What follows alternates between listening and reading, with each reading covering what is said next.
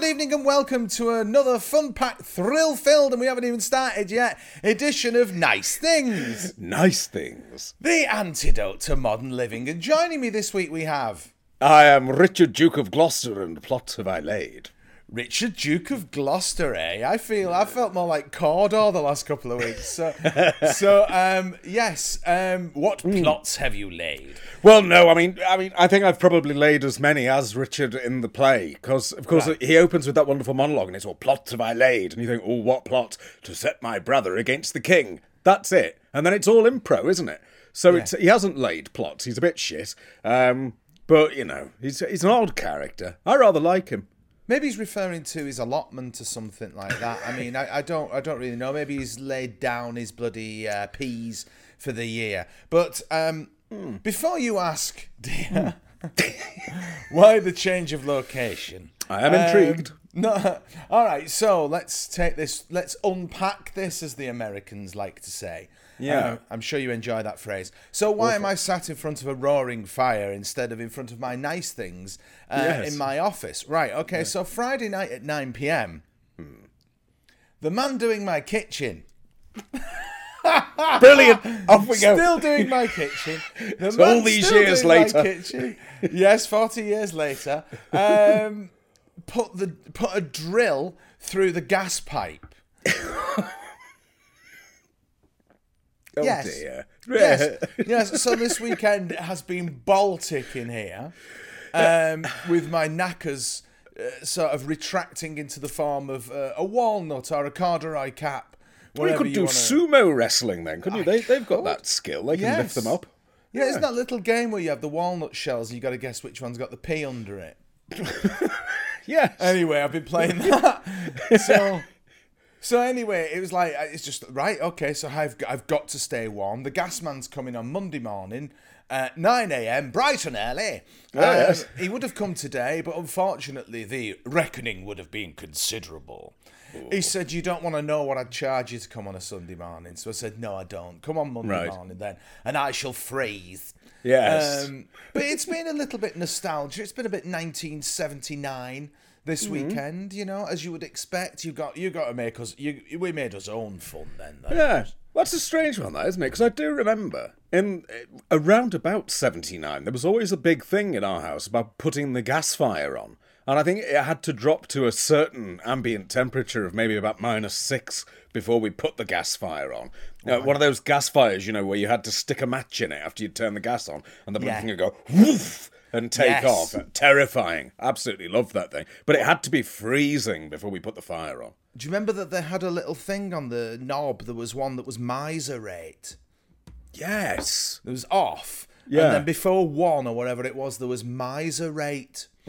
And it was uh, the illustration on ours, if I remember. It wasn't because we had one flame, two flame, three flame, little candle illustrations. But that rate, it looked as though it had just been sketched in pencil, so you could barely see it. But I remember to get it to uh, fire up, you had to go full whack and then quickly Ka-dink. turn it. Yeah, turn it down, sort of slowly to that rate, and it would often go out because there was so little gas going into it. Oh, aye. I Made no impact having it on that in rate. the front room, the parlour, as my nan called it. You know, the layout of a, a council house in the northwest is interesting because um, they were, all had very grand names. I remember my first girlfriend coming round and like I was like, "Oh, just wait in the lobby. I'll be out in a bit." And she was like, she stood in this sort of two foot square where we hung coats and put the put the shoes, uh, and it was it was the lobby, and she was pissing her pants because she was like, you know, relating fucking the lobby to be in Arthur Hailey's hotel, you know, with with Yes. butlerage and stuff. so my nan called that the lobby. The front room was the parlour. Hmm. The back room was the back kitchen because it used to be the back kitchen until uh-huh. they built on, as everybody did, a lean to on the back, which, because of soldiers who returned from India in the late tw- 19th century, everyone called a veranda. Yes. So you had all these grand words in usage, you know. It, it's um, it's like that place, that working men's club in Burnley that consumes virtually the entire supply of Benedictine. Benedictine, yes. And that's due to returning soldiers, isn't it? Yeah, it's a lovely drink, Benedictine. Oh, I do like that. Yes, I know you do, dear. that's nice stuff. No, I remember, yeah, my, my granddad's house just near Penny Lane. So um, originally a, a two up, two down. Um, but then it sort of became a three up, two down because they had uh, one of the bathrooms, con- uh, one of the bedrooms converted into being a bathroom. Um, yeah. And then this tiny, basically like an airing cupboard, was apparently the other bedroom, but it really it was big enough for a bed, and that was it. Um, yeah. But yeah, I, I do remember sort of the hallway seemed incredibly tall because it was a tall house, yeah. but with bugger all depth to it at all. Um, and then in his case, he had the living room, which was quite big. And then you had the back room that led straight into the kitchen and out to, out to the privy. But um, the front room, which would have been, you would have thought, the main living room, was just where he grew tomatoes.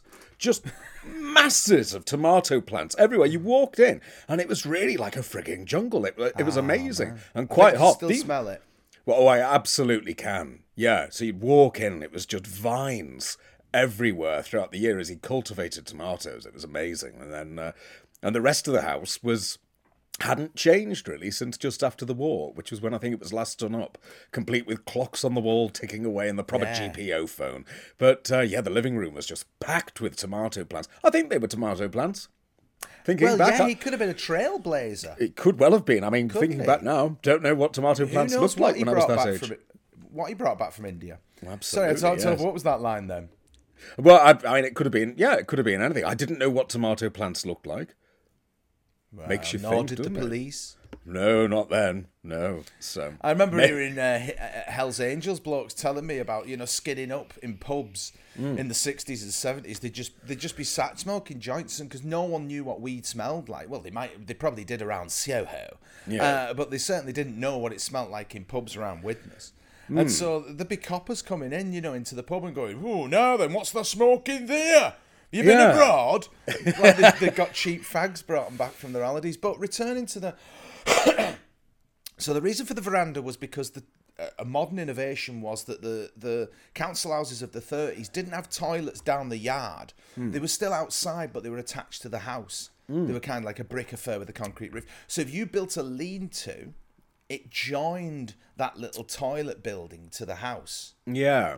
So that was the objective. So you didn't have to sort of pad outside for. I mean, I won't name him. I shouldn't name him. But um, Joan Meadows over the road, she used to say that the fella over the back from her every Sunday morning he'd get up, stand on his back doorstep, you know, stretching with his arms in the air, mm. and just you know lash out the old man and just piss off the back step. what what I love about it is the arms in the air, you know, yes, raised in valediction. Yes, literally valediction. Um, but when you mentioned tomato plants, yeah, they seem to be a thing in the seventies.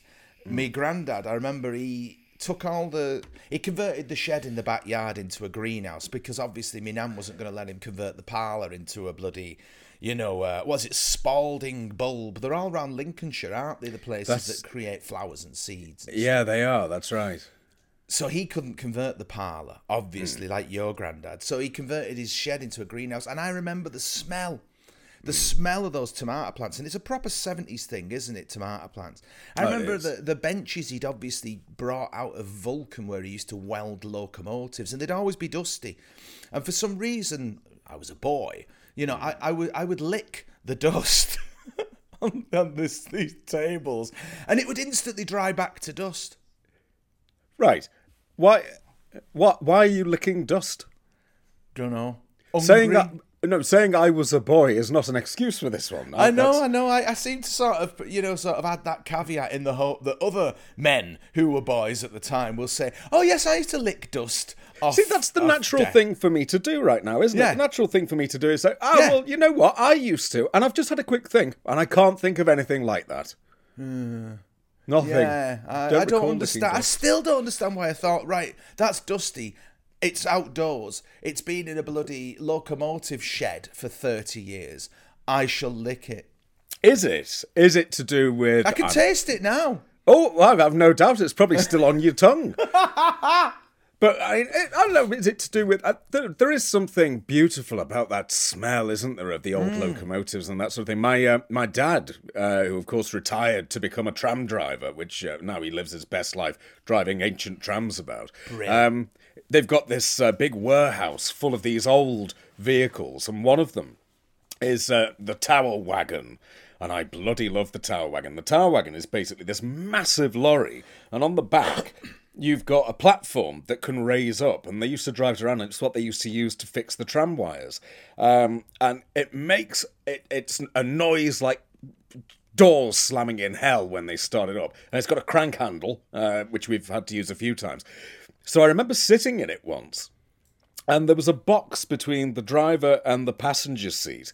And I didn't know what that was, so I leant forward, ooh, what's that, curiously, and touched it. Um, and got a very severe burn on those two fingers. um, and then I was just told, don't, don't touch that, it's hot.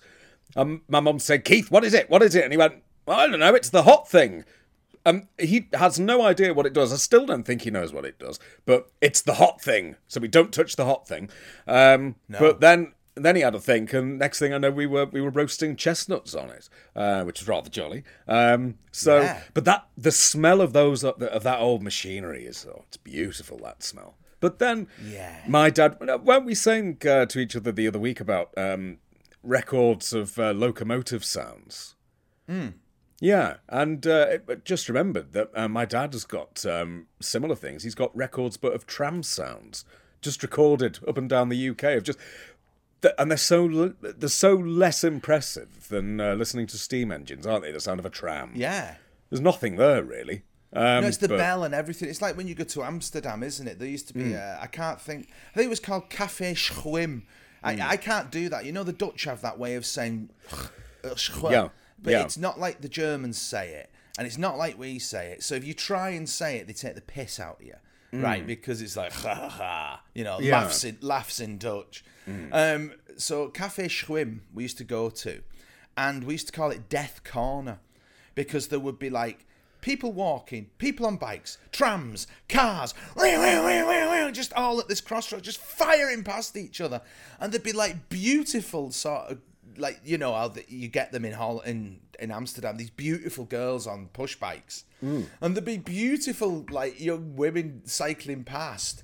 On their mobile phone in one hand, like holding the phone, smoking a spliff with the other, and just cycling no handed and and you'd be sat there like you know having a, a sort of glass of slow gin or something. Um, you'd be sat there enjoying yourself, and and you marvel as these girls completely nonchalant just went through the centre of trams, buses, cars, people. Bah!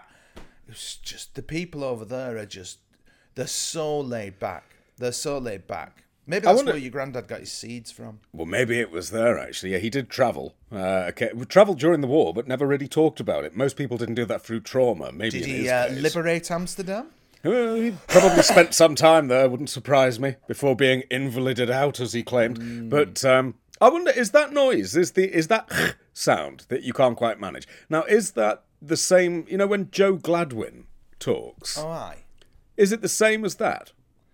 Well, that's a weird one, isn't it? Because that's that's more an impediment, and it seems to be one that's sort of Specific to the north. specific to the north. Because it was always, uh, you know, uh, oh, oh, right then, he right, That's it. right, yeah. right, right. I, I used to go to school with a kid who spoke like that. Hmm. To be honest with you, and I don't want to take the.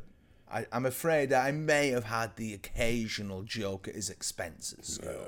Something to do with going into a shop and asking for a packet of Rolos and then saying, oh, oh, fuck it, give me some Polos, you know.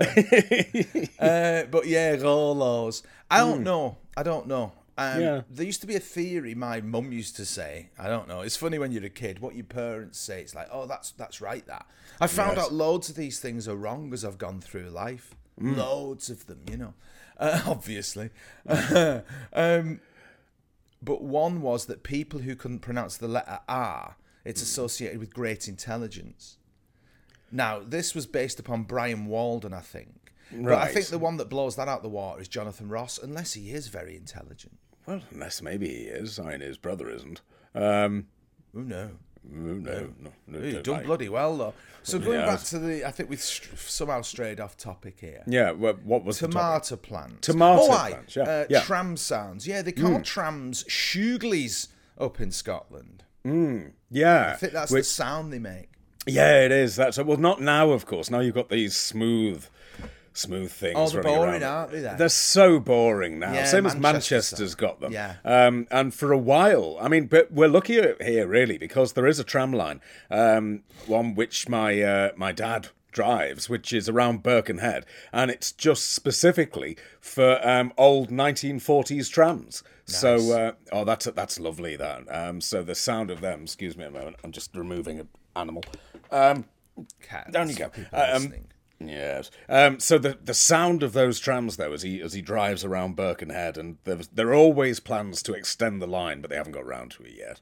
Um, to your front door basically, yeah. is Wouldn't what that- you'd like. I would love that, and I could just get the tram, get the tram from here to the ferry terminal where it actually stops, hop on the ferry, cross the river. I'd prefer that, seeing as it took me three hours to get to, to do a 13 mile journey this week via train, modern dear. train. Yeah. Dear, and then you have to suffer the sort of sight of sloth once you're on there. Now here's the thing, isn't Go on. Let's well, enjoy this. let's enjoy it. I- settled. Okay, now I say I say plots have I laid and that I haven't really, but we both know that's not the case because I do seem to be plagued by some recurring people on public transport, um, and it doesn't matter if I alter my journey.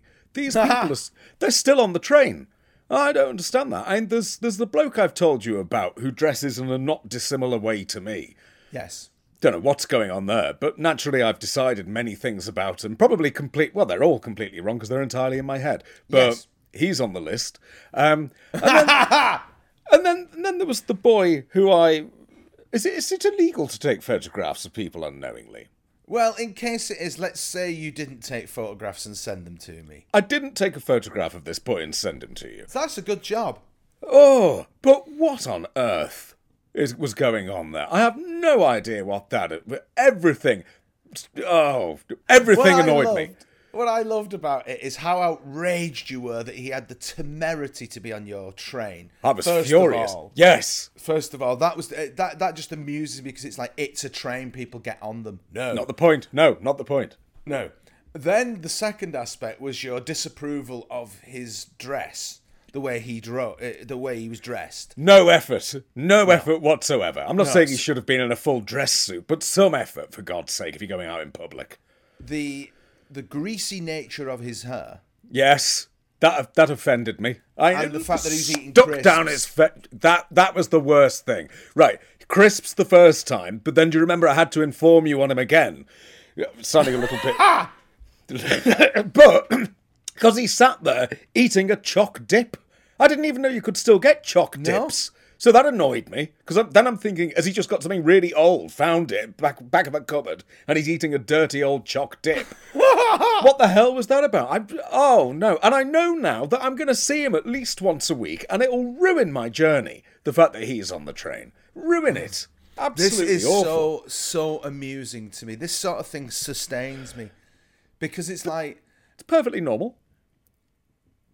I, I'm think. trying to think if I care. I bet you out. do. I don't. I don't care. I don't really care. But then I don't use public transport, do I? Right, there you go. That's why. So you don't have to suffer the slings and arrows of a greasy fat bastard getting on your train and eating a choc dip. If you had No, to I put up with that, if you had to put up with that, you'd feel quite different about that. That and the bloke who who clearly has tried to sort of copy the style of trousers I wear. Oh, he annoys me. Maybe, maybe one day he will replace you in your life. You know, like one of those um, Hammer House of Horror, where every day you see someone and they're getting a little bit more like you, and then one day it's like they're in the front room. It's like, "Hello, Paul. Oh, what? How did you get in here? How did you get in here, Paul? See, it I might well be here. something. Yes, it could be something like that. I know he lives around here. Ah, he's getting closer. He Maybe is. It's like that body snatchers or something. Like you know what I mean? Could be something like that, yeah. But anyway, two new people added to the list. There we go. Well, that's a good week for you. Hmm. That's a good week for you. The list ever groweth. It does. I mean, I'm trying to limit it to 20 people. And then as as you know, as I forget about people, or maybe I, I consider their crimes to have lessened on the statute books. This maybe happens. They, maybe they fall. It it happens on occasion. There's a few people. There was a lad called Ian Kay who was on there for a very long time because when I was eight, seven or eight, he claimed that his cousin was Michael Jackson, and I. Uh, I said, well, that's bollocks. That's not, I didn't say bollocks. I said, well, that's not true. And he got very, very offended by this. And I wouldn't let it go. I said, it's not true. He is not, uh, Michael Jackson is not your cousin, shouting at him in the playground. So he went off and told a teacher that I'd upset him and he was crying. And I got in trouble. And I said to the teacher, no, he's, he's lying. He's claiming Michael Jackson is his cousin. And the teacher didn't believe me. He was on the list for what, 30, 35 years? Now, now it was a youthful silliness. And I, Oh, I it's fun. The odd celebrity lie, we all did them as kids. You know? We all did them as kids, I'm sure, you know. I'm trying I to can think. remember I can remember lying that, you know, my auntie was married to George Michael or something like that. you know what I mean? I mean, we all told these celebrity fibs. I don't know why. I remember once uh, someone saying their uncle had a photocopier, and it was just like, this is complete and utter shit. Absolutely not true. Why would you say your uncle had a photocopier? I don't know. Is that just to appear interesting? But my, my issue with that would be someone would then say, prove it, and you'd have to go back and forth to the library 10p a time to photocopy stuff to try and prove a point. Not worth it. Yes. it. Not No, worth it at it's all. It's so strange. But kids, you know, I remember when I uh, first job I had bloody teaching or whatever, and it was Hmm. like you know I was on about this, and it's like to the boss, it's like oh, but the you know the student said this, and all he was saying was Mike, kids lie. I said, but yeah, but the students, Mike, kids lie, Hmm. uh, kids lie. I was like that. Oh yeah. yeah. Because they used to, you know, when you'd cover a lesson, they'd say, "Oh, you know, Mister Whoever said I could leave at three. Oh, all right then." And and then the rest of the class would pick up on this, and they're like, "Oh, and I can go at three as well." Yes. Kids lie. Right, that's reminded me of something. If I knew this person's name, they'd go on the list. I do remember that exact scenario taking place. A load of bollocks being said to a supply teacher about, I've got to go to this, I've got to go to that. Yeah. I, I had to go to something. I had to go to an orchestra practice and I was told to sit down and stop lying. Furious. An Fu- orchestra practice. an orchestra practice. This again, you are a regular little Bo Bumhole uh, as a kid, aren't you? A what? Uh, Bo Bumhole, Beau Brummell. Oh, right. No, no, right. Um, I no, just see you with your hair parted in a velvet suit with sort of like a, a lace collar. Right. um, like Oliver Reed, like when he's a child in the Werewolf film. It tasted sweet, mummy. Now, you see, you think this, you think this, but there's always reasoning behind it. So, say, for example, when I was about 13, I had the option, the the, poss- the, the the chance to join the school choir, and everyone said, no, you can't do that, can't do that. There's no boys in it. Straight away, I thought, oh, hello. Ah, Immediately, I joined the school choir. I was quite content, quite content with that. I And would then- have been. there you go. And the other time, um, with with the orchestra, I remember this. The one time that I didn't mind being forced to play the violin was because um, I was told that I could lead the orchestra on the stage at the Philharmonic Hall. I was eight, in my short pants.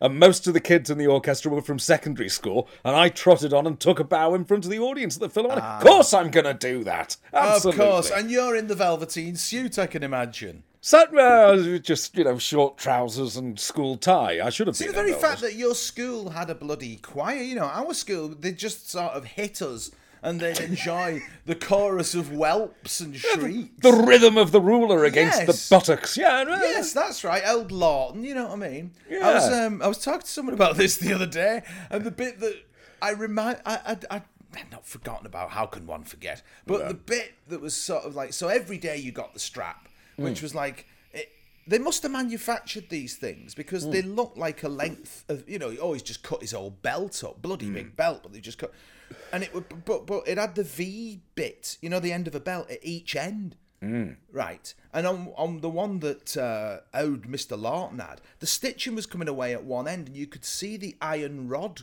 going through the middle of it. So these things which look like bits of old belt, they must have had a factory somewhere where they made these bloody things. right, you know. And that was the daily like across the hand, you know, you get that every day. Apart from getting the board I mean, this is not uncommon. This was how it was. Yeah. Right? You know, you tell these stories and people are like, oh, how terrible, you know, as if Hmm. you were victimized. No, this was just the world, right? Hmm. This was what happened to young lads, especially if they were cheeky little bastards like me. Oh, so, that was the that was the daily one, but the Friday one at assembly was when you were caned in front of the school. Not in the way your granddad did when he harvested his tomatoes, obviously. no, no. You were caned. And the caning in front of the school was bad. Hmm. And by the way, you could you could acquire a caning during, during assembly for talking. Yeah. So you think you've made it. Now, the best bit of this, the designers of humiliation that these sadists were, was that all through the assembly, the 25 minutes leading up to your punishment, where there were announcements about harvest festivals and, you know, uh, bloody Julia Allen got a gold star for playing the violin, like Yeah. you, Yeah. and all this other stuff, and everyone was applauding and looking at the nice kids. Me and all the other shitheads would be lined up on the on the stage all the way through this, right?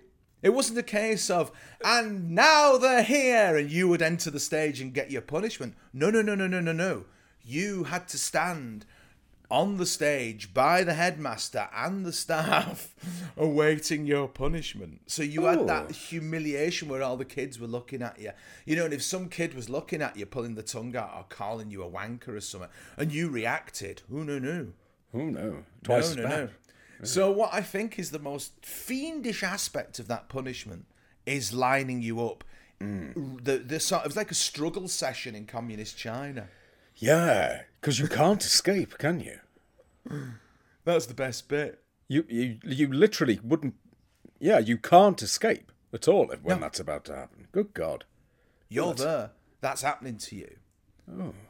Well, I don't like don't like the sound of this at all. I do remember just before I went to secondary school, there was um, an edition of Grange Hill. Oh, this no, this was junior school.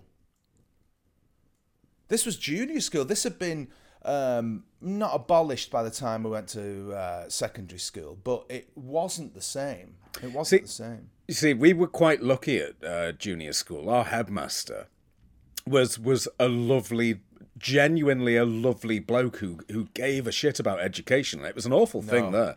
no, Um, we had Ode Mulroy, and Ode Mulroy was eighty odd. He taught my uncles in the nineteen thirties, and he used to have those, you know, those bad blood pressure blokes who've got the big purple heads and those big sort of like boxing gloves, inflated hands. yeah, You know what I mean? That that are purple, and when they bend them, the knuckles go white. Mm.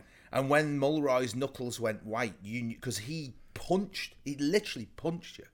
I remember once I was eating me dinner, and I'd been about four or five at the time, and because we were having a laugh, he came up and punched me in the back, and I nearly passed out with it.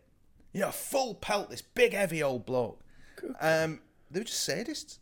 So he didn't give a shit about education. no, I did have one. if your mum weren't married. Yeah, I had one teacher who was like that, genuinely an evil bitch. I mean, there were there were some sadists, and they were all getting on a bit. Um, my headmaster, like I say, was a lovely bloke, but then uh, somehow they found out that he was gay. Uh, well, he was a bachelor, of course, um, but somebody found out he was gay, Living with his friend. that sort of thing, and his career was destroyed overnight. And that was the one time I ever saw him lose his shit, um, which was entirely down to me being a cheeky little bu- uh, bugger. Um, when uh, we, we had a thing where we had to carry these big crates. Everyone had put their pack lunch box in a, in a crate, and then two of us would take one side of the crate each and walk them across the field to where everyone ate. And one day we got there, and the doors were closed because the dinner ladies had forgotten to open them. So I banged on it, no response. Bang, bang, bang again. And then from inside there was a voice, "What you doing?" And so me, and this was the time when there had been lots of strikes and everything, just said, "It's the picket line." For some reason, he found out about that, and then suddenly there was a, a an explosion of anger in front of the whole school, and that was the only time I saw the cane. But the cane was whipped out like Zorro and pointed across everyone, and he said, "If I could, I'd cane the lot of you." And that was pretty pretty much the last time we saw him. And the next thing I knew, my mum was told in Tesco's that he'd um, had a nervous breakdown. I don't know what that was, but I think it was all down to the fact this poor bugger was gay, and uh, somebody had found out. and was like, right, destroy the career. Which is uh, It's bonkers, isn't it? I mean, it is. It's funny. Uh, Barry again, Barry Cryer. You know, him again. He told me a story. He was on about uh, Jimmy Edwards. He was talking about Jimmy Edwards because he'd written a book and he'd done a lot on Jimmy Edwards. And he was saying that he was in the theatre with Jimmy Edwards. Now, I didn't know Jimmy Edwards was gay. I had no idea Jimmy Edwards was gay. Um, and Barry was telling me that the reason he grew that, you know, that mad walrus affair that he had, Yeah. was because of the scars on his face from when he was in the RAF in the war and he got shot down, and he had uh, quite extensive scarring on his face, so he grew that to cover it. Um, which is like, all right, fuck me, okay, so he's a war hero, right, and he's gay. All right, keep going, Barry. So, so he said that they were in some show, and the News of the World had done effectively a, a huge, a large scale version of what happened to your headmaster on him Right. in, in in the seventies or sixties or something, hmm. and they'd found out he was gay and they'd outed him or something like that. And he said, and I, I, I- you know, I really love this story, and I think it speaks to the character of the people in this country as well. I think it really does. You know, you hear so much crap. Especially on the internet, especially on fucking Twitter or something. You know, you hear so much crap about how the people in this country are this and that. So Jimmy, he said he was in the dressing room and he was like, Barry, I just can't go on. I, I'm, I'm ruined. I can't go on. And Barry's like, go on. It'll be good. Fine, I'll be with you. And all, and he said, I can't go on. And he's like, so Barry talks him into going, and I think that a few uh, gin and tonics were administered. Yes. And so that night, Jimmy walked on, terrified because it's the Sunday night performance, or maybe the Sunday after. Anyway, the News of the World that day had, had done a front page on him. It was like Jimmy Edwards is whatever they said. They're sure they didn't use the word gay. Um, and Barry said the whole house stood up and applauded him. And I was like, "That, yeah, that's right. That's That's the that's, the, stuff. way. That's the way people in this country were. You know, I mean, people say, "Oh, back then everyone was bigoted and and they were uh, prejudiced." And not my experience. Not my experience growing up. I mean, what happened to your headmaster? I'd say at an institutional level, like in the press, that was true. Yeah. That was true. There was certainly, uh, but then generally, you find out it's because whoever had sort of destroyed your headmaster or destroyed Jimmy Edwards, whatever, slipping into Barry here, but whoever had done all that, you know, th- like five years later, you find out, oh, it's because they're gay or whatever, isn't it? You know, Usually something like some- that. Yeah. generally Yeah. something like that. But um, yeah, I had no idea. I Hmm. had no idea that he um, that he was gay. Yeah. And I think didn't they say that Frank Middle is it Middlemass or Middle Miss? I always get that mixed up. Middle miss. Middle Miss. He I can't think the other actor he lived with for like thirty years or something like that. But I mean, they always maintained they were just friends. So. Who Hmm. Well- knows? Who well, knows? I- But that was the nature of the times, wasn't it? You couldn't. I mean, Dirk Bogarde is the classic example, um, who lived with his manager. Yes. And then what fascinates me is on his 50th birthday, he burned every letter, every photograph, every memento of the first 50 years of his life. Everything is gone. Hmm. He did a big fire in the garden and destroyed the lot. Yeah, it's amazing that, isn't it? And but then we we didn't know about people back then, did we? I mean, if you imagine now, sort of trying to live any sort of a private life, Patrick Troughton with his two different families, two sets of kids, two wives, and all that sort of thing, that would be an impossibility now. But we thought he was like Bardo growing up, didn't we? He was like, oh, he never gave interviews. Yeah. He would never speak about himself in an interview. He only wanted to talk about the craft of acting. And, I, well, didn't want to talk about his life. Oh no, no, absolutely not. Um, but all of the it's amazing when you read about these people, sort of how many of them, you know, like were gay or something like that. Bernard Archard is one I've uh, recently Hmm. didn't know discovered. that. Bernard Archard was uh, was gay um, throughout his life and quite open about it as well. And wonderful actor. You watch him at the Pyramids of Mars, and and then Oh, aye. you read that, and you. And you know what? It has no impact whatsoever, of course, because you just go, well, it's just Bernard. I think the majority of people think that way. What the hell does it matter? It's Yeah. never mattered. No. Do you know what I mean? Yeah, not at all. I suppose now there's a there's a fascination of finding out that person back then wasn't who we thought. Like with John Lemage, of course, when the whole thing of him and Hattie and their relationship came Hmm. out, and suddenly you know, oh, but at the time.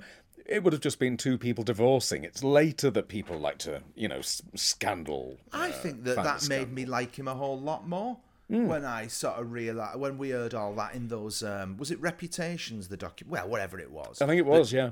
that first spoke about John Lemez and how God Almighty I can't imagine the pain that that must have caused when he was sleeping up in the attic while she's you know, Hattie's downstairs banging the, the used car salesman from Dagenham or whatever. Yeah. You know, and then he goes on This Is Your Life, that clip where he's holding her hand and it's your wonderful wife and mother, and you're like, wow. And that was just as all that was occurring, wasn't it? At that Yeah, moment when everything's right. falling to bit, this is your life. And But it speaks to his belonging in a previous age where he was more chivalric. yes, And uh, it, you know that was still his wife, and she was still a lady. Yes. and and that was his whole character. It wasn't an affectation. I know that the that Croft and Perry, lovely. They they incorporated that into the character Mm. of Wilson, but that was what he was like. Yeah, absolutely. Just a remarkable, a remarkable man. But that, that whole thing of, privacy, and I, I remember. oh, And that's another thing. You're quite right. Yeah. It was that sort of Wildean notion, wasn't it? Yeah. Uh, of you don't wash your dirty linen in public. No, absolutely. Um, and of course, there was a, a big scandal uh, on one of my faves on Blue Peter with a presenter called Michael Sundin, um, who was hired. I think he replaced Peter Duncan around '83 or so. Um, and it's it's well, he wasn't there for long, maybe six months or so. Um, and he was outed again, news of the world as being somebody who Oh, okay. danced in a gay club. Um, and that was the story. Dance in a gay club. We got photos of him dancing in a gay club. And the next thing you knew, he was off Blue Peter. And that caused terrible problems because, of course, then everyone thinks, sacking him because he's gay. And Biddy Baxter's gone on the record since and gone, he just wasn't very good. And we were going to let him go. And when you watch him, he's not. But of course, now the assumption is that that's the reason. Um, but then we are talking about, um, you know, a, a program which. Now, what was it? There was a situation on Blue Peter with. Was it somebody got pregnant and, and it wasn't. Uh, Janet Ellis. Janet Ellis got pregnant and then her contract wasn't renewed uh, because she wasn't married. And there's always been this thing about, ah, is that the reason an unmarried mother? Um, Right. So she wasn't she wasn't allowed to continue. I've never been quite sure of what the truth was there, but no, I mean, large by and large, people don't give a toss really with that sort of thing. No. The papers I remember do. my mum going on about Carol Drinkwater and Christopher Timothy Hmm. having an affair in All Creatures. So that was obviously another tabloid scandal. Yes. Oh, and he's got six children and all this stuff. I, I love how people get outraged about that. But I mean, Max Wall having an affair, I think Hmm. in the 50s or the 60s, I can't remember which, dis- they destroyed his career. Hmm. They destroyed him. It's weird, isn't it, to think about that? That having an affair, because I mean, now we've got a prime minister who, well, that's what he does. He has affairs. He does this. He does that, and it's we, like, we don't know how many children he's got. so no. no, not a clue. But yeah, But I mean, Max Wall, chapter, you're right. chapter three, I think it is, of Max Wall's autobiography, The Fool on the Hill. I can't remember which chapter, but one of them, uh, it, it, the chapter begins, and then I met my second wife. Hmm. Chapter four. And that's it. That's all he says in the book about that whole period. Wow. There's a Parkinson clip um, where he's saying about the marriage was dead, it, the relationship was dead, and he's doing all this sort of thing, you know. Um, but it, it necessity being the mother of invention, he reinvents himself as this thing, Yeah. doesn't he? Do know I mean? I Remarkable mean, thing. He still Grotesque. does Professor. What is it? Professor Spotnik. Yes. He does that with the, thing, walk, which is yeah. which is classic European clowning, and which there's clips of him doing it in German on YouTube. Yeah. you know. Um, but then he comes back doing Godot with Leo McKern, Yes. which for some unfathomable reason the BBC only filmed Act Two of. Mm-hmm. Um, and then he he's, he reinvents himself as a serious actor. It's it's sort of like um, in many ways carves that path that many have tried to emulate, but it, it, it is impossible to emulate it without walking through that fire that he walked through for like Hmm. a decade. For, I mean, he was the support act on the first Stiff Records tour Blimey. because Danny Baker loved uh, Max Wall so much. Yeah. you'd have Danny getting up in front, supporting the Sex Pistols, I think it was, and the Stranglers and things like that. And he's getting up in front of all these kids, spitting on him and throwing bottles at him and stuff like that. And Danny Baker tells the story. He's like, "How did it go, Max?" You know, after a particularly bad night, and he says, "I didn't just die tonight." I died like a louse in the beard of a Russian brothel keeper. you know.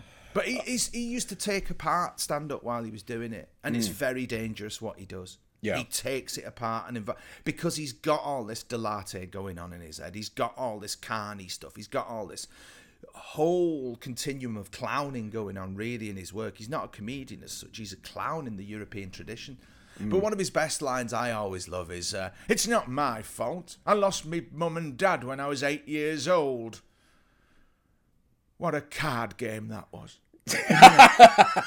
but the pause is, is critical, and I don't even do that justice. Watch Yeah. it. Apparently, when he gave, he played Archie Rice, and, and that does exist. I think it's a BBC recording of it, and I've not seen it, and I want it. So if anybody's watching who can help, Well, I'll please. tell- I'll tell you what you uh, can see. Apparently, sorry, just let me finish Yeah, the, yeah, last yeah, line, yeah. the last bit of the anecdote, not my anecdote, whoever was starring with him. She mm. said, when he does that line, you know, you see these eyes, I'm dead behind these eyes, you know, and, and when Olivier does it, it's oh, good.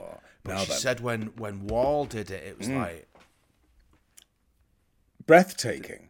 yeah, stunning. Watch him, and this is, and they have got every episode of his, and this is a, this is a strange one. When he did his stint in Crossroads, oh, I, you know what, I remember that. yeah. Now he was brought in to basically do a comic relief character. And for his first few weeks, there's an awful lot of the, you know the, the mugging to camera and all that sort of stuff. You get that, and then after a couple of weeks, he just alters his delivery of the lines ever so slightly, and he brings in a little element of pathos, and it's referring to his wife. We've we've never seen the cat Wally, the character's name is. We never see the wife ever, but there's a line about his wife being up there uh, and I think it's basically saying up up north because um, because of it being in the Midlands. She's up there, but he delivers it, and you can't be sure if he means she's up in the north or she's up in heaven. And he delivers it, and then he puts a pause at the end, and it's beautiful. It's absolutely beautiful. And then the writers sort of go, "Oh, okay," and they start creating this character for him, who's a bit of a rogue but absolutely, there's so much depth in the characterization that Wall plays this with. Um, but it, but he hated every second of being on it because it was the amount of scripts he had to learn. All that four scripts a week. So when he was af- asked afterwards, he did this lovely big interview of, about uh, being on there. And there's only one line that's ever remembered, which is, uh, "How did you find your time on Crossroads?" Horrible, just horrible. But he was referring to the line learning. But of course, when he went Right. up there, what he had was he had this huge sort of well, it was like a gang show of people to work with. Um, apparently, him and Ronnie Allen got on particularly well. And you know what? There are scenes that they play with each other. Oh man, I must say, Oh, the scenes of those two together. It just, it's the only time I think Ronnie Allen is not completely in character. If you look, there's a glint like he could go at any minute when he does uh, scenes with Max Wall. But yeah, Max Wall with with the little roly cigarette and, and he's he keeps pigeons and all these sort of things, but he chats to the pigeons sometimes.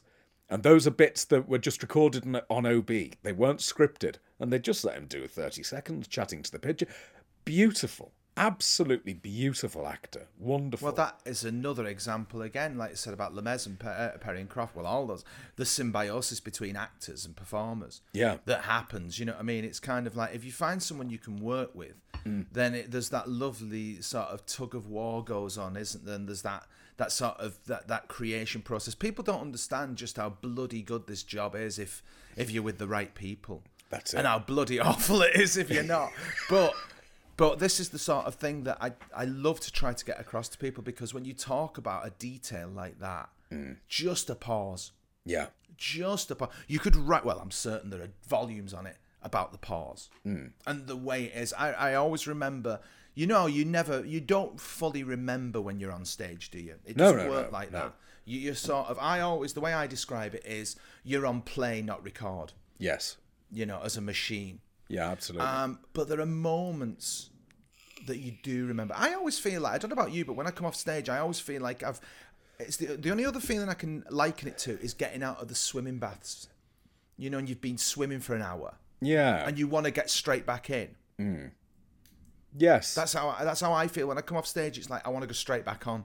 Yeah, no, that that does that does ring a bell. Now you're right. There's there's plays that I've done, I, I can I can maybe remember a moment where where a particular emotion was hit. Um, doing doing Lear a few years ago. Um, there was the what, second to last scene. I always remember that with this working with this girl playing Cordelia, and she was a girl. She was only fifteen playing her, but she had this ability to play emotion just through a look so much, and because because I was knackered by that point of the play, absolutely done in, to play him as this old bugger wasn't a hardship at all. And there's this point where she's all feisty, and Lear basically says, No, no, no, we'll grow old together in a walled up jail. And all these wonderful lines. I can remember that.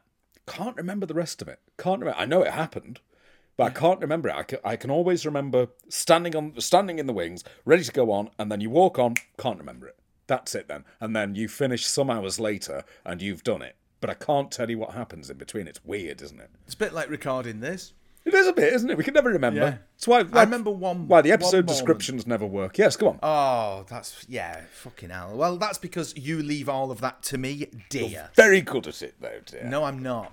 Um, yeah, I remember being on the stage left uh, at the Bristol Old Vic, and I delivered a line, and for some reason I, I'd, I'd looked out, which you never do, but you know the Old Vic. It's very bright. You can see the audience. Yes. it's, it's an old 18th century job, and I looked out for some reason. Well, you know, you sort of you look out, but you don't look out. They don't know you're looking at them, but you, you're looking through them. You know Yeah. the technique. So I look out and I can see all these faces that are just waiting for me to do something. Yeah. And I played the pause. Mm. And because of the theatre being, you know, from the 1780s or whatever it is, Regency Theatre, mm. and the way it looked and the moment and just everything just came together. Mm. And it will goes through your head who stood on this spot in the last, you know, 220, 230 years. Mm. That goes through your head. And oh man, and you know how it feels like the fucking the continuum of history is going through you in those moments. And that was just, uh, just. I mean, I, I am an actor, folks, so I am going to be dramatic. Oh, yeah. Um. So, but that moment, I can't remember anything about the rest of the, the tour. But I remember that moment, and I remember holding that pause, and I remember the advice during training of, if you think it's too long, keep going Yep. Because it isn't. Always double it. But the power that you have in that moment is just it's it's literally, you know, you, you train for years, you scrabble your way up, you get to do jobs just for that moment. And Absolutely. it's not just for that. But those moments where it is again a symbiosis, a communion, a sort of you're plugging into the uh, uh what's it called? The uh pre-cosmogonic forces. Yeah. You know what I mean? Yeah, it's two things, isn't it? It's it's partly those moments, and it's the other thing is what you're saying when you're working with people who you know have got your back. And I've worked with casts where basically I wanted to just get out of there immediately, and I've worked with casts that I absolutely loved. Um, and casts That that, you- Harry H interview. Have you seen the Harry H interview that surfaced recently from the late sixties? no, Oh, I thought I did send it. Yeah, um, where he's talking about the rehearsals. That's where it happens, and he's like, he's got the fag in his hand, doesn't he? And he's like, that's where the real magic is, and that's the stuff that we never record. And as as a sort of, uh, you know, PR for the job. Ooh.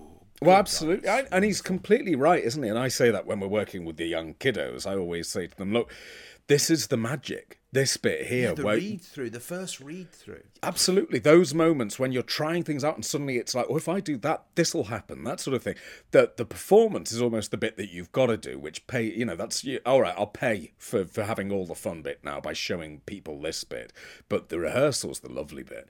But when you if you're working on stage, of course, and you're working with people who you can trust that much that you can afford to play on stage just a bit. Um, I did Hamlet um, over in Dublin again, and I was playing Polonius, and just before a scene, I was playing um, which I had to play against Claudius, and Claudius was played by this chap called Lee, who's about six foot three. And we're waiting in the wings. Ready to... No, we weren't. It's where we shrank back. We're meant to shrink back and we watch Hamlet and Ophelia um, basically having a bit of a round. We're meant to just stand back and watch and listen and compare notes, and then we come back into the scene. And we're watching and listening. And we'd always done this thing where we'd look at each other and do a little bit of miming, just just a word or two, and then we'd look back at the action. And one night, Lee looked at me, and then he leant down closer to me, and he just whispered, "Listen, I'm going to try something. Don't freak out." And that was it. But because I trusted him, it's like, okay, let, let's see what he does.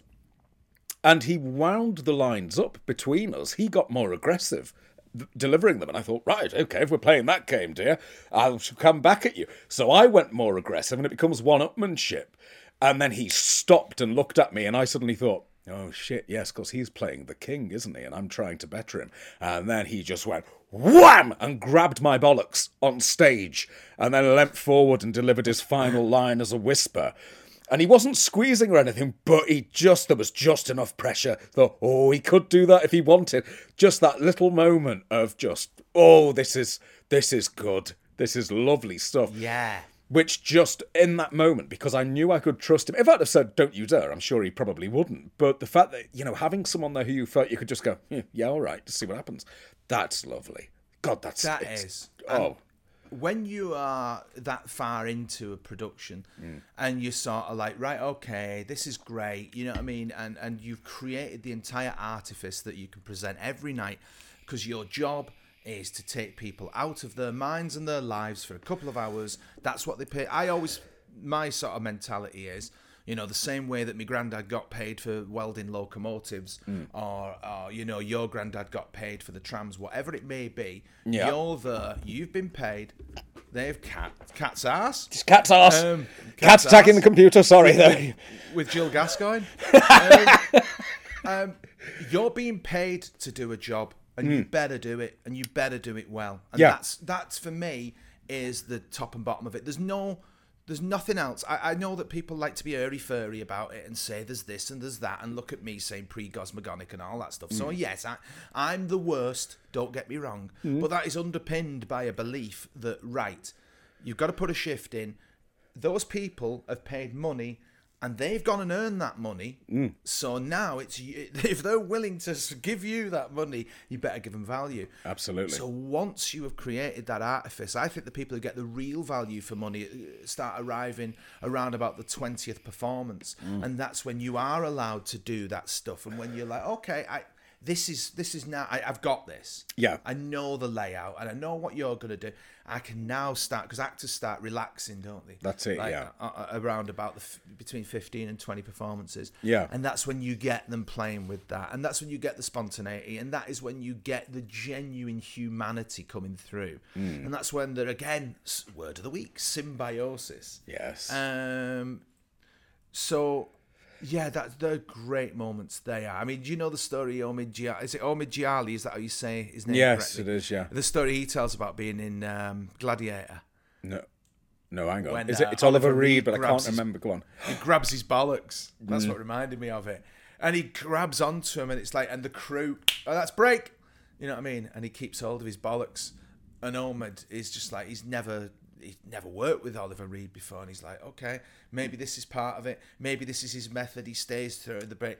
And after about 15 minutes of holding, and oh, he says he doesn't hold, he fucking grips him. Mm. You know what I mean? And he's sweating. And uh, after 15 minutes, he crack. Uh, Reed cracks up. The whole crew cracked up, and it's like, "Sorry, we were having a bet. See how long I could do it, me and the crew." And it's just like, "Fucking hell, man!" But he's great in that film. Yeah. He's, he's, he's, it's a good film. That I know you probably don't like it, but it is actually a good film. I mean, Marcus Aurelius, you know, who Richard Harris, who is gone pretty swiftly within it. Um, you know, it's kind of like an I Claudius, but but without all the long ponderous speeches. So it's not at all like it. I like those bits. Was it filmed in TC1? No, I think it was filmed in um, in Italy, Foreign. Tunisia, and places like that. Um, but yeah, I mean, uh, it's a genuine joy of the job. You know? It is. It absolutely is. Oh, it's a lovely thing. Yes, It is. It's. It is a nice thing. Remember, that's why we're here. That's why we're here. That's right. Yeah, it is. It's a very nice thing, and and you're right. But it, you, God, you've got to earn those moments. You've got to earn them. You've got to put that graft in, and that that's missing. I think sometimes now. I think that's missing for all sorts of reasons. I think it's missing because rep has gone. I think it's missing because the old rehearsal system of uh, TV has gone. I think Well, that's to be surrounded by somebody, to be in a company of people and working with people who have all had a similar trajectory and, and gone through similar, you know, uh, bonfires and, and crisis of confidence and disappointments and all the other shit that you have to. You sort of, it's like, wow. You know what I mean? It's like you've met at the end of a race. Yeah. It's like, oh, fucking hell, you made it too. Nice.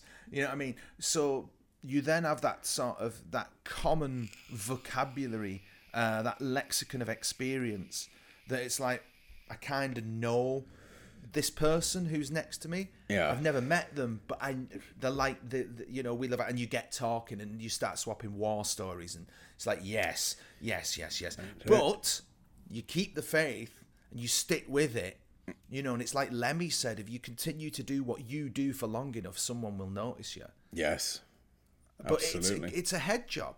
It's a mm. head job to get through all those rejections and all those auditions where no one wants you, and when you die like a louse, and all that other stuff. Yeah. and you earn. You stood next to somebody and you've earned that place, and they have, and it's like, oh, we're here, isn't it great? yeah. Oh, absolutely. And you and you swear friendship forever, and then you never see them again. But that's part of it. It's isn't it? absolutely part of it. But but then you see them five years later, and that it's still there. Oh, you just pick up. Hello, Still there. love. How's it going? You know what I mean? It's just like Jesus. You know, it's so strange. You know what I mean? And after half an hour, I'm giving it love and darling and all kinds of stuff. And uh, I love how Tim Spall says, "Yeah, so what if we call each other love and darling? So what? People don't like us. We've got to love each other. you know what I mean? Yes. Um, Yeah. And it is, it's a culture shock for me at first with all that love and stuff like that. But Hmm. I quite like it. You know what I mean? I've no problem with it at all. I, I love that No? sort of thing. Yes. No, it's good. It's just like, yeah, well, it's ridiculous. Life's ridiculous. Fucking Yeah. hell. You It know is. what I mean? You really get one crack at it. Have a bloody laugh. Exactly. Exactly. Um, You know? Yeah, it's a sh- I'll tell you one thing that is a shame, and you may not think this, but I think I think we do have one tradition um, that is uh, having another nail in the coffin, and that's uh, the wonderful old thing that we don't have anymore of the daytime soap. Um, which which we used to have, of course, because we had Crossroads and things like that. And I don't know if you've seen this, and you'll be devastated, I'm sure. Uh, breaking news overnight is that Neighbours is being axed. I didn't know they were still making They're it. still making it, of course. They're making it. Oh, terribly upsetting. I think that's a, a What, you still watch that, do you? no, no. I don't watch it. No, but I want to know it's on. I won't watch it because it's on Channel upsets- Five. Tell you what upsets me about it Yeah, the fact that a lot of people won't be earning a living. that's it. That's what upsets me about it. I mean, you know, but I mean, the the TV channels, uh, the theaters, um, and and venues, and all these other things, YouTube or whatever. You know, there's an awful lot of things I don't like. It doesn't mean I don't wish it to exist. No, absolutely. I, yeah. I- I think that you're, you know, eh, like what you like. Hmm. You know, but don't go around the world being a bloody jade and saying that's shit and this is shit. So what? Who cares what you think in that regard? There's like how many people watch it? oh, It um, must be millions. yeah, millions of people watch it. Do they enjoy it? Good. Allow it. There you are. stop, Stop being a complete fun sponge. Right. Do, where do we draw the line? So, for example, here, uh, you say that, that I, I'm absolutely with you. I'm absolutely with you. What about these um, augmented reality television shows, though? I don't know anything about them. Tell me. Right, where you get things like The Only Way is Essex, where they just pluck a few people off the streets and then they say, We're going to give you this scenario. Go over there and pretend that you're having an argument. And they create TV that way. Cheap, common, nasty, no. No, not for me. But is it any dissimilar to laughing at the freaks in Victorian society? I mean, it's a freak show, isn't it? yes, it is. It's a freak show. Um, and whereas I would have found it unpleasant to go and point and laugh at the freaks, you know, in Victorian times, well, I might have had a, a quick squiz at the Elephant Man. to. Um, you know, you know, because well, you know, it it ain't it ain't really for me. I don't like that form of television, and I don't like any of that stuff. But what do it's- they call it? poverty augmented porn as well. reality television. Oh, Or augmented, is that what you mean by that? I, see, I thought you meant bloody some technology where you put. No, no, it's and you're in literally where you get these people and you just pluck them out of nowhere and you say, right, you're in a relationship, so, you know, you've got to hang around with each other for the papers to take photos of, but we want you to have an argument and we'll put that. It's that sort of shit. Now that. Oh no no no! Give me a, a freezing cold gymnasium on a February morning, and a bunch of people clutching, you know, dog-eared scripts and cups of coffee, and then Right, now there you someone go. like you waltzing in in a fedora to tell us to shout at us for eight hours. Yes. That, that that'll do me. That's what you need. Now you see, my thing there is that that shouldn't exist. That sort of shit. And I know that you're saying does. that. Yeah, but some people will like it. It's destroying the industry. If you fill the if you fill the schedules with that sort of cheap tat, well, great stuff. So you filled the schedule, but what about where's the work for the actors? Where's the drama? Where's the new writing? is. Do you think that tele? I, I think television's dead for the most part. I mean, you've got to remember, Paul. Things have their day. You know what I mean? Things don't last forever. No, but some things should. And I won't Well, maybe it. they should, and I'm sure that you know, uh, King Tutankhamun uh, was would have been very happy to have lived forever and for his Sure empires to have, have, have sustained. But things don't. To everything a season, Paul. Well, when's James Corden's season over? Because that's gone on a long time. But that doesn't exist. That doesn't exist. Do you remember how Amazon carried on for years and they were always making billions of losses every year? Hmm. And they kept going and they kept going and they kept going until now they're dominant. Yes. Right? But for years, Amazon as um, a successful enterprise was not, it didn't exist. Hmm. He is not, no one likes him. No, He's not successful. The telly tell you he is. he's got a lot of money though.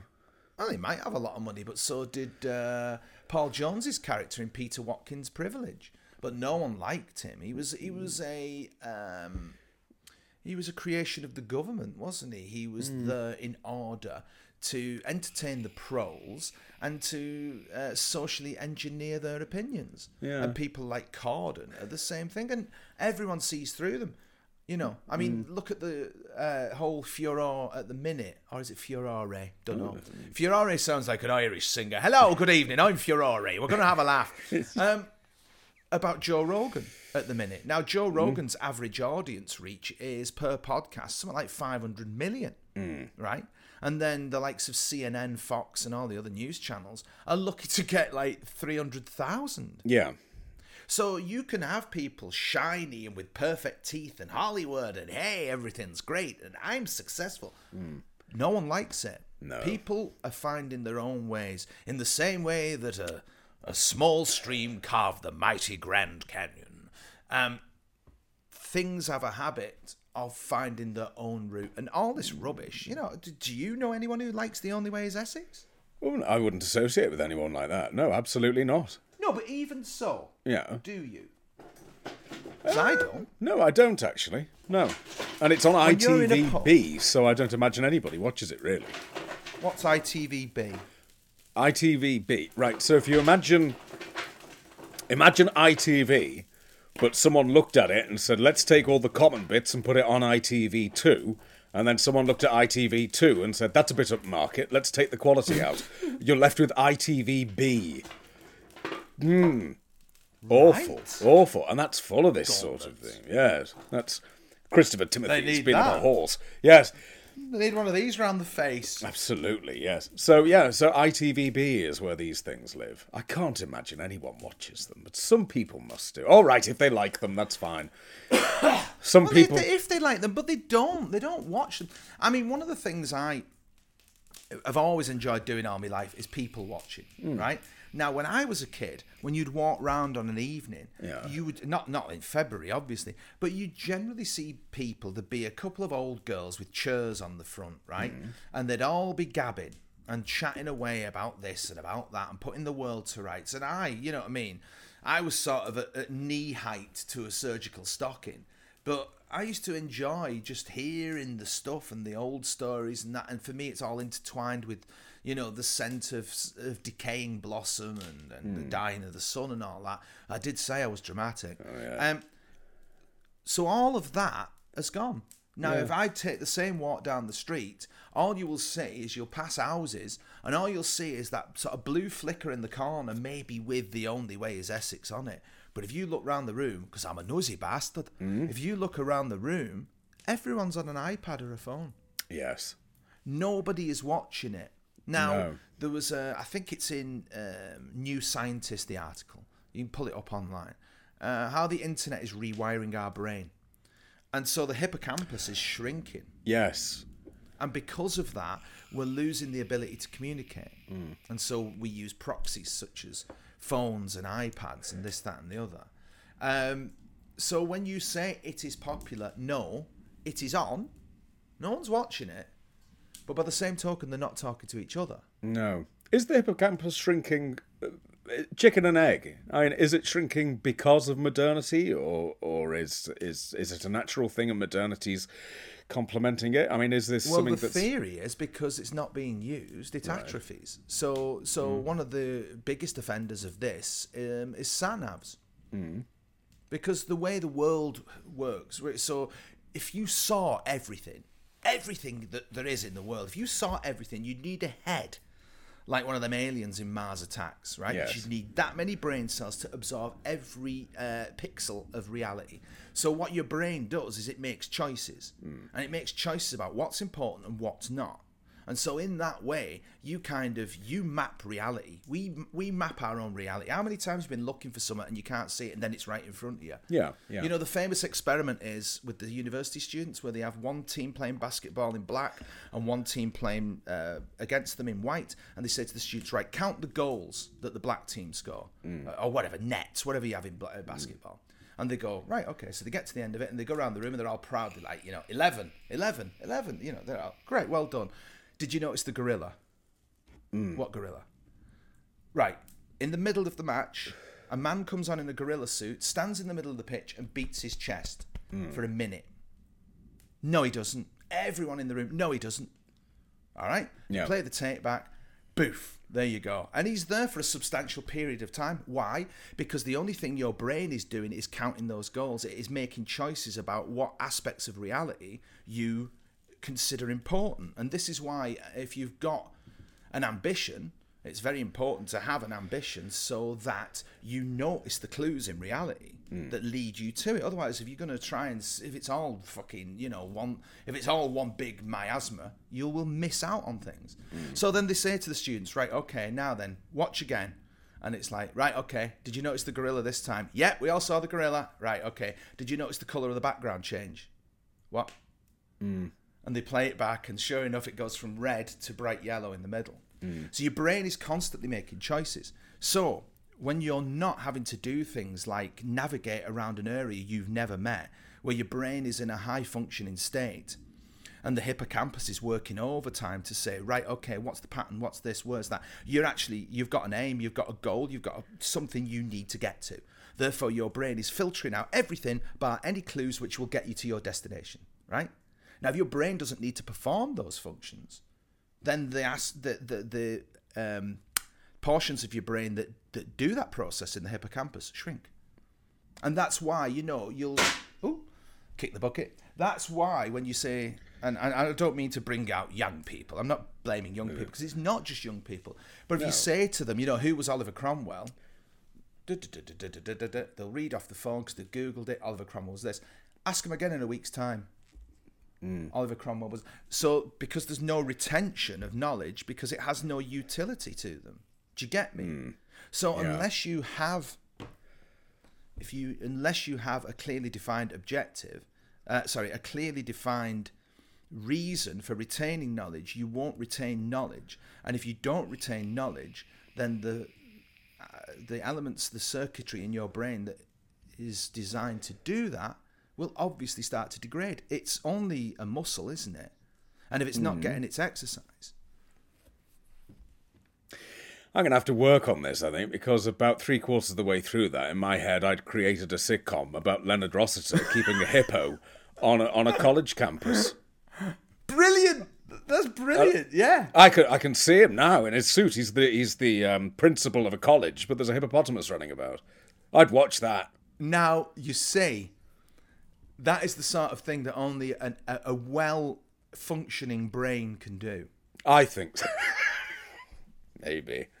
Well, I, I, I'm more stoked for that than my uh, exploration of the nature of reality, and I'm sure the boys at girl, girls at home are the same. I think I'd, I'd, I'd commission it immediately. It's a shame Rossiter's no longer around. We'd have to find a replacement. Would you like the role, maybe? Well, I'm too round for Rossiter. I, I I always think that a good Rossiter would either be Ralph Fiennes or Christopher Eccleston. But Eccleston's put a bit of beef on lately, hasn't he? He has a bit, hasn't he? I think we'd have to go with uh, with Mr. Fiennes there. Yeah. But he could probably do that. And he could be Olivia all. Colman taking over the Frances de la Tour. Definitely. That's Yeah. the secretary. That's the college secretary. Constantly running in with a notebook about what the Is hippo's she in love to. with him and he's too bothered about the hippo? I'd say she is. I, th- I think so, yeah. Yeah, and it's more to do with where this hippo is, and nobody ever realizes because they've got a massive lake in the campus, and each at the end of each episode, you just see its eyes above water Yeah. level, and it shrinks down. And as its eyes go down, the credits roll up out of the water halfway up screen. But Produced when by no Sydney one's Lotterby. around, the hippo Yeah. speaks to him. Absolutely, yeah. That's it. Yeah, Yeah. That's why he's so worried. Is he having a breakdown, or is the hippopotamus really talking to him? perfect. Right, all right, give me 26. Okay. Could do that. That's easy enough. Oh. I'd Yeah, watch that all Campus. bloody day. That'd be wonderful. Yorkshire television. Patrick Cargill's fishing hat, I see him. Yeah, absolutely. That's the first episode, isn't it? The pilot episode. He's out there, he's on the lake, he's fishing, and then all of a sudden the eyes just come up. They've got an underwater camera for Maybe the his episode. boat lifts up on the back of the thing. Oh, lovely. But you don't see why to begin with. Then it's down, and then you're just aware of him looking out, and the camera's there with the water level halfway on the screen, as though eyes are watching him. Oh, Yes. lovely. Hippo's Campus. Yes. Lovely. Hippos. Professor. Professor. It needs to be something beginning with H. Um, Hemisphere. No. yeah. Are you going to go down the cerebral route with it?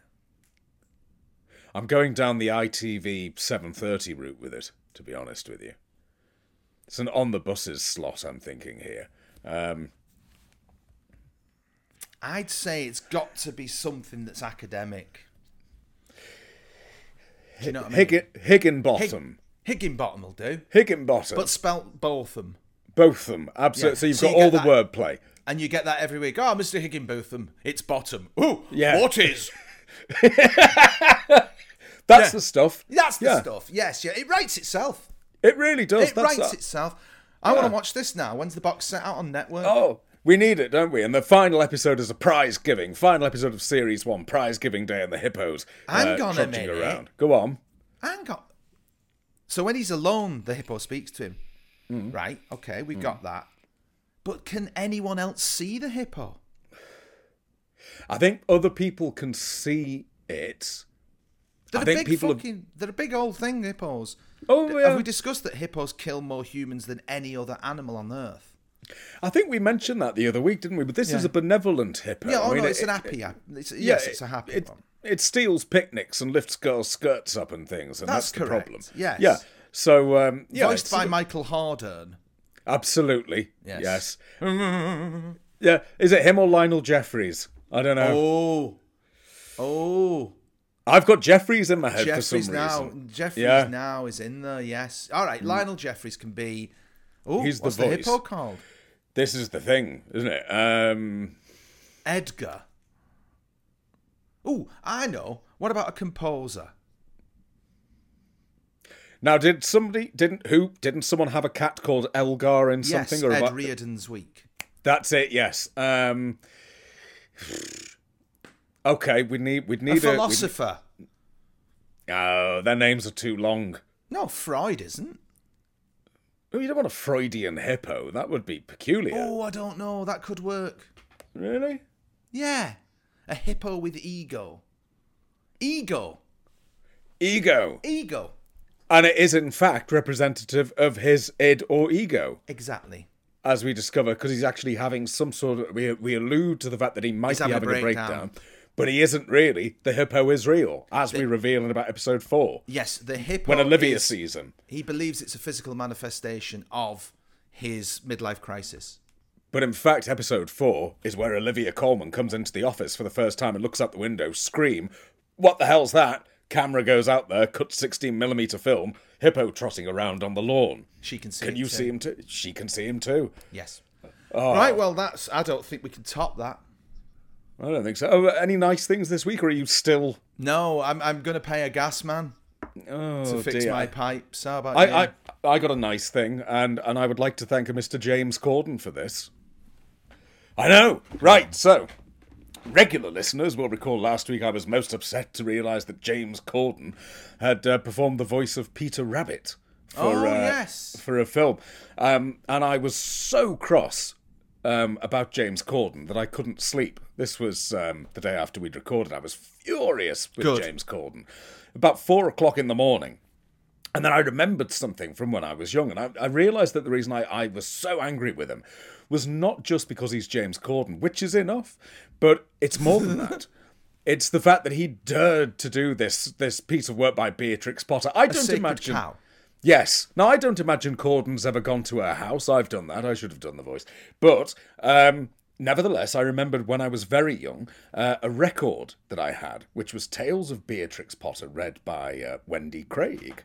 Now, it's a record that fascinated me in some ways because on the front cover you've got um, all of Beatrix Potter's characters, and in the middle you've got Wendy Craig um, in a sort of a picture frame reading a book, but it's a soft focus picture, and Wendy Craig's sort of like in profile, and she didn't look like the lady off Nanny. So I was very confused by this. So you've got this soft focus woman with a bob. So in my little brain, that's Beatrix Potter, and this is a photograph taken after she died. Because uh, one of my one of my brother's older friends had told me that it was possible to record the voices of dead people or something. So I I was convinced that's what uh, that's what this was. Is this the guy whose cousin was Michael Jackson? Oh, not Ian Kay. Actually, he's going back on the list. Um, haven't forgiven him. Um, but no, anyway, so I got this record, and as happens with vinyl, I played it and I played it, and of course, eventually the quality started to drop. And then one day my mother lied, and my mum said I played it so much that I'd worn the record out and it had vanished. I thought, bullshit, don't believe that, something's afoot here. Anyway, the bin men came round, as they often did, and, you know, proper big metal bins over the shoulder like that, and I saw them outside of our little house in, in off, off Penny Lane.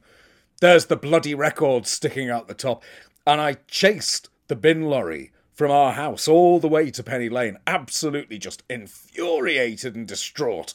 Um, anyway, so consequently, I find myself so angered by James Corden that I go on to Discogs, and there it is. Tales of Beatrix Potter, complete with the haunted Wendy Craig in the middle. She looks Oh, quite young there.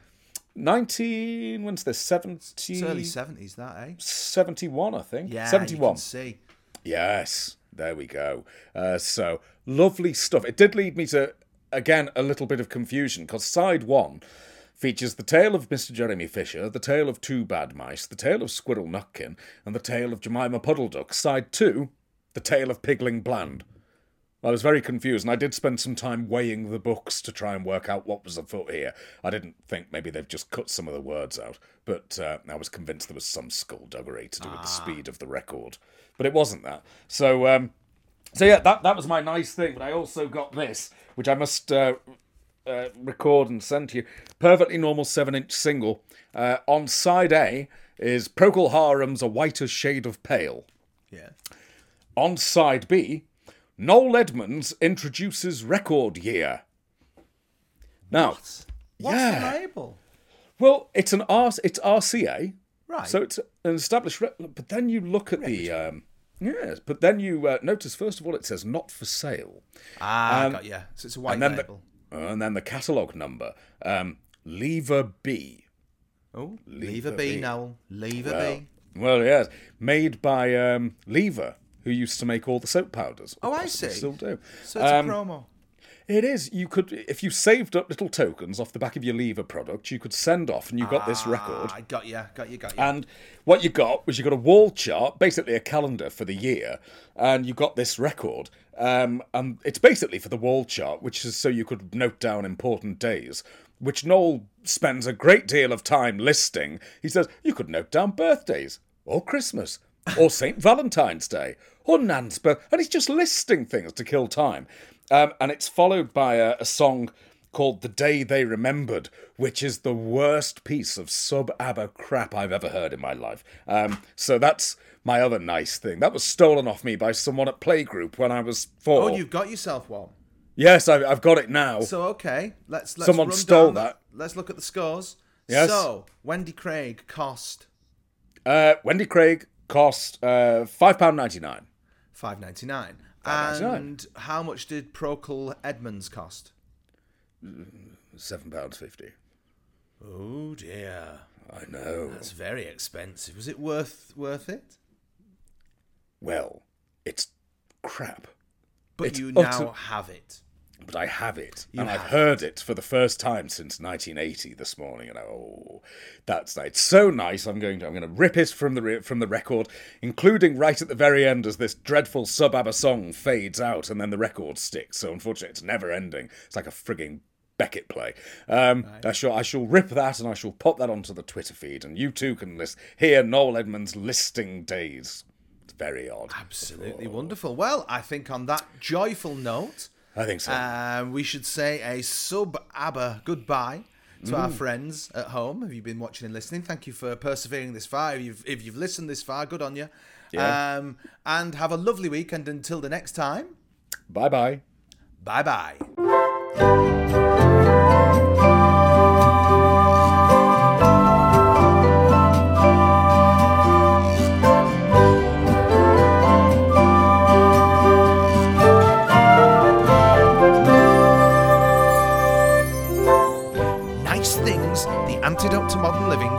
Presented by Sir Michael Livesley and Lady Paul Carmichael. The music was written by Michael Livesley, and the flutes were played by Andy Frizzell and John No Jokes Please Lewis. Nice Things is a Guilty Dog production.